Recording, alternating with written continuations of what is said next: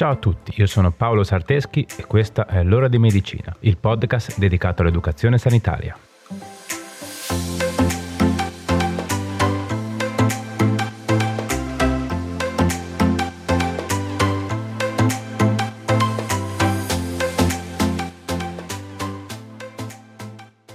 Ciao a tutti e bentornati. Oggi parliamo di allergie ai farmaci. Quando si parla di allergie ai farmaci si intende una reazione avversa che si può manifestare dopo l'assunzione di un farmaco. E attenzione, eh, non è così raro trovare persone allergiche a uno o più farmaci. Con l'allergia ai farmaci ci si riferisce a reazioni allergiche scatenate dai principi attivi responsabili dell'azione terapeutica di un farmaco e non alle reazioni allergiche che possono manifestarsi a causa di eventuali eccipienti contenuti nel medicinale finito. Per essere precisi, le allergie ai farmaci rientrano nel gruppo di reazioni avverse di tipo B. Si tratta di reazioni non prevedibili e che non sono collegate alla quantità di farmaco assunta. Infatti è possibile avere queste reazioni anche assumendo dosaggi bassi. Si parla di allergia ai farmaci quando l'assunzione di un farmaco provoca una risposta inaspettata e imprevedibile da parte del nostro sistema immunitario.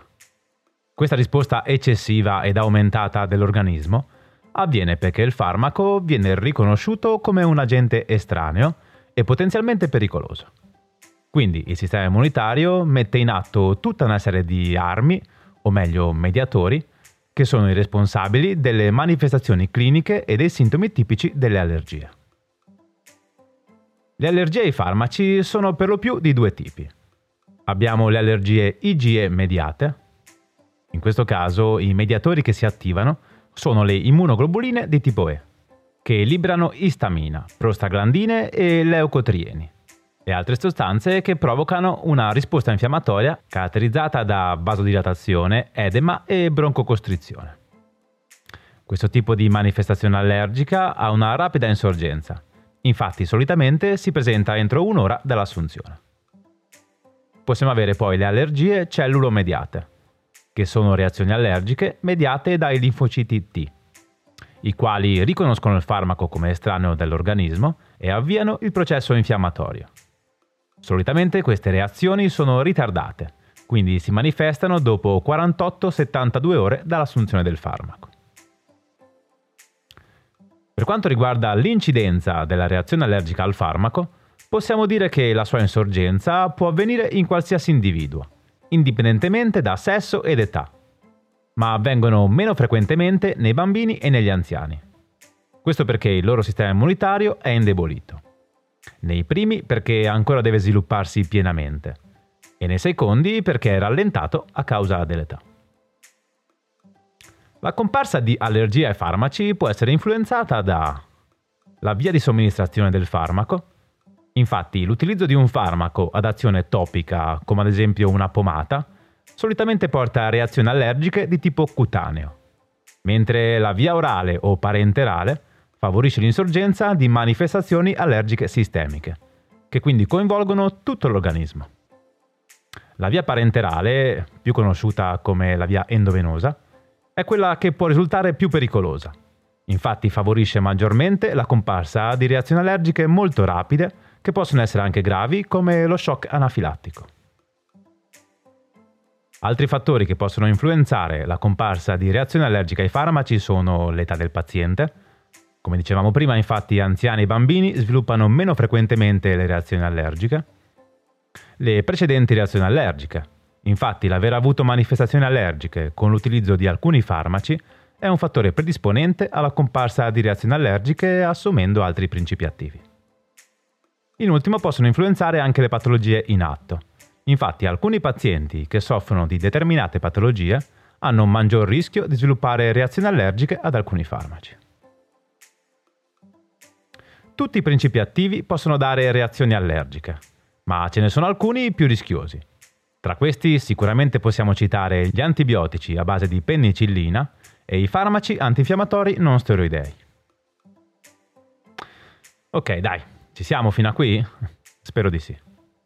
Per quanto riguarda invece le manifestazioni cliniche dell'allergia al farmaco, Queste possono variare da individuo a individuo, sia per intensità che per tipo di reazione. Vediamo ora le manifestazioni cliniche più comuni, suddividendole in base all'apparato che interessano. A livello di cute e tessuti sottocutanei possiamo avere angioedema, rash cutaneo, orticaria, prurito e arrossamento ed eritemi, necrolisi epidermica tossica e sindrome di Stennens-Johnson. Per quanto riguarda l'apparato cardiocircolatorio, possono comparire aritmie, ipotensione ed arresto cardiaco. Per l'apparato respiratorio possiamo avere angioedema delle vie respiratorie, dispnea, tachipnea, broncospasmo, cianosi ed arresto respiratorio. Per il tratto intestinale possiamo avere nausea, vomito e diarrea e per il sistema nervoso centrale vertigini e convulsioni. Alcune di queste manifestazioni sono lievi e si risolvono sospendendo l'assunzione di quel farmaco, mentre in altri casi la situazione è più grave e non è sufficiente la sospensione del farmaco. La manifestazione più grave in assoluto è lo shock anafilattico, che se non trattato in modo molto rapido può portare alla morte. Ok, è bene però sapere che esistono anche reazioni chiamate pseudo-allergiche, perché provocano una risposta infiammatoria nella quale però non interviene il sistema immunitario. Un esempio classico è l'orticaria che si presenta dopo l'assunzione di morfina. C'è da dire però che in alcuni casi è complesso distinguere la reazione allergica vera e propria da quella pseudo-allergica, proprio per la somiglianza tra le manifestazioni cliniche. Ok, quindi se sospetti un'allergia ad un farmaco, come devi procedere? Beh, sicuramente ti devi rivolgere al tuo medico di famiglia, che ti prescriverà una visita con uno specialista allergologo, il quale, dopo un'accurata anamnesi, potrà richiedere dei test per confermare la diagnosi sospetta. I test in questione sono di tre tipi. Possiamo avere i test cutanei, come il prick test, patch test o l'intradermoreazione, questi test non dovrebbero essere effettuati se il paziente ha manifestato reazioni avverse gravi dopo l'assunzione di quel farmaco. Possiamo poi avere test di laboratorio, quindi un dosaggio delle IgE specifiche tramite il prelievo ematico. Il limite di questo test è che la durata delle IgE nel sangue ha una permanenza limitata, quindi se il prelievo viene fatto troppo tardi potrebbero non essere più presenti. In ultimo si può effettuare il test di tolleranza, che prevede l'assunzione del farmaco in questione a dosi crescenti, somministrate dopo un certo intervallo di tempo. Essendo questa una procedura molto delicata e anche pericolosa, viene fatta in ambiente ospedaliero con personale esperto. Ovviamente il test di tolleranza non viene eseguito per farmaci che hanno già provocato una reazione allergica in quel paziente, né per farmaci fortemente sospetti. Viene utilizzato principalmente per individuare un potenziale farmaco alternativo a quello che ha già dato la reazione allergica. Ok, ci siamo? Spero di sì. Detto questo, veniamo alla cura delle allergie. In realtà non esiste un farmaco che possa far passare l'allergia ad un determinato principio attivo. Quindi l'unico modo che abbiamo per agire è quello di prevenire. Bisogna evitare assolutamente di assumere il farmaco che ha provocato la manifestazione allergica. È possibile però assumere terapie che siano in grado di eliminare o perlomeno alleviare la sintomatologia.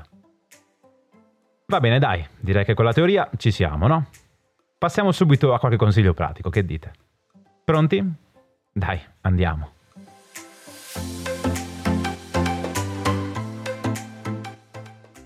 Uno, le reazioni allergiche ai farmaci non devono essere sottovalutate. È necessario indagarle sempre e comunque. 2. Non assumere più il farmaco che ti ha dato la reazione. Ovviamente se si tratta di un farmaco che usi sporadicamente, ad esempio un FANS per il dolore, evita di assumerlo ed avvisa il tuo medico. Mentre se si tratta di un farmaco che ti è stato prescritto e che devi assumere quotidianamente, è necessario avvisare subito il medico in modo da poter capire quale altro farmaco potrai assumere. 3. Per le reazioni lievi puoi contattare il tuo medico di famiglia o la guardia medica. 4. Se la reazione invece è grave, è necessario allertare immediatamente il 118. Ogni minuto è prezioso, quindi l'intervento precoce fa la differenza. 5. Se sei certo del farmaco che ti ha provocato la reazione allergica, porta con te la scatola in modo che il personale sanitario possa vederla. E cerca di essere il più preciso possibile dicendo orario d'assunzione, via di somministrazione e se possibile anche il tempo intercorso tra l'assunzione e la manifestazione allergica. 6. Spesso è difficile riuscire a distinguere una reazione avversa di un farmaco da una reazione allergica. Quindi nel dubbio rivolgiti sempre al tuo medico. 7. Se hai una reazione allergica, non andare nel panico e soprattutto non affidarti al fai da te. Esiste personale esperto che può aiutarti. Ok, bene. Eccoci arrivati alla fine. Vi è piaciuta la puntata? Spero di sì. Prima di salutarci, come sempre, fammi ringraziare la mia collega e amica Brenda Rebecchi, che porta avanti con me questo progetto. Ovviamente, grazie anche a te che sei arrivato ad ascoltarmi fino a qui. Condividi questa puntata con chi pensi che possa essere interessato. Fai crescere il progetto il più possibile. Va bene, dai, direi che ora è veramente tutto. Ci vediamo sui social e ci sentiamo venerdì prossimo con un'altra puntata.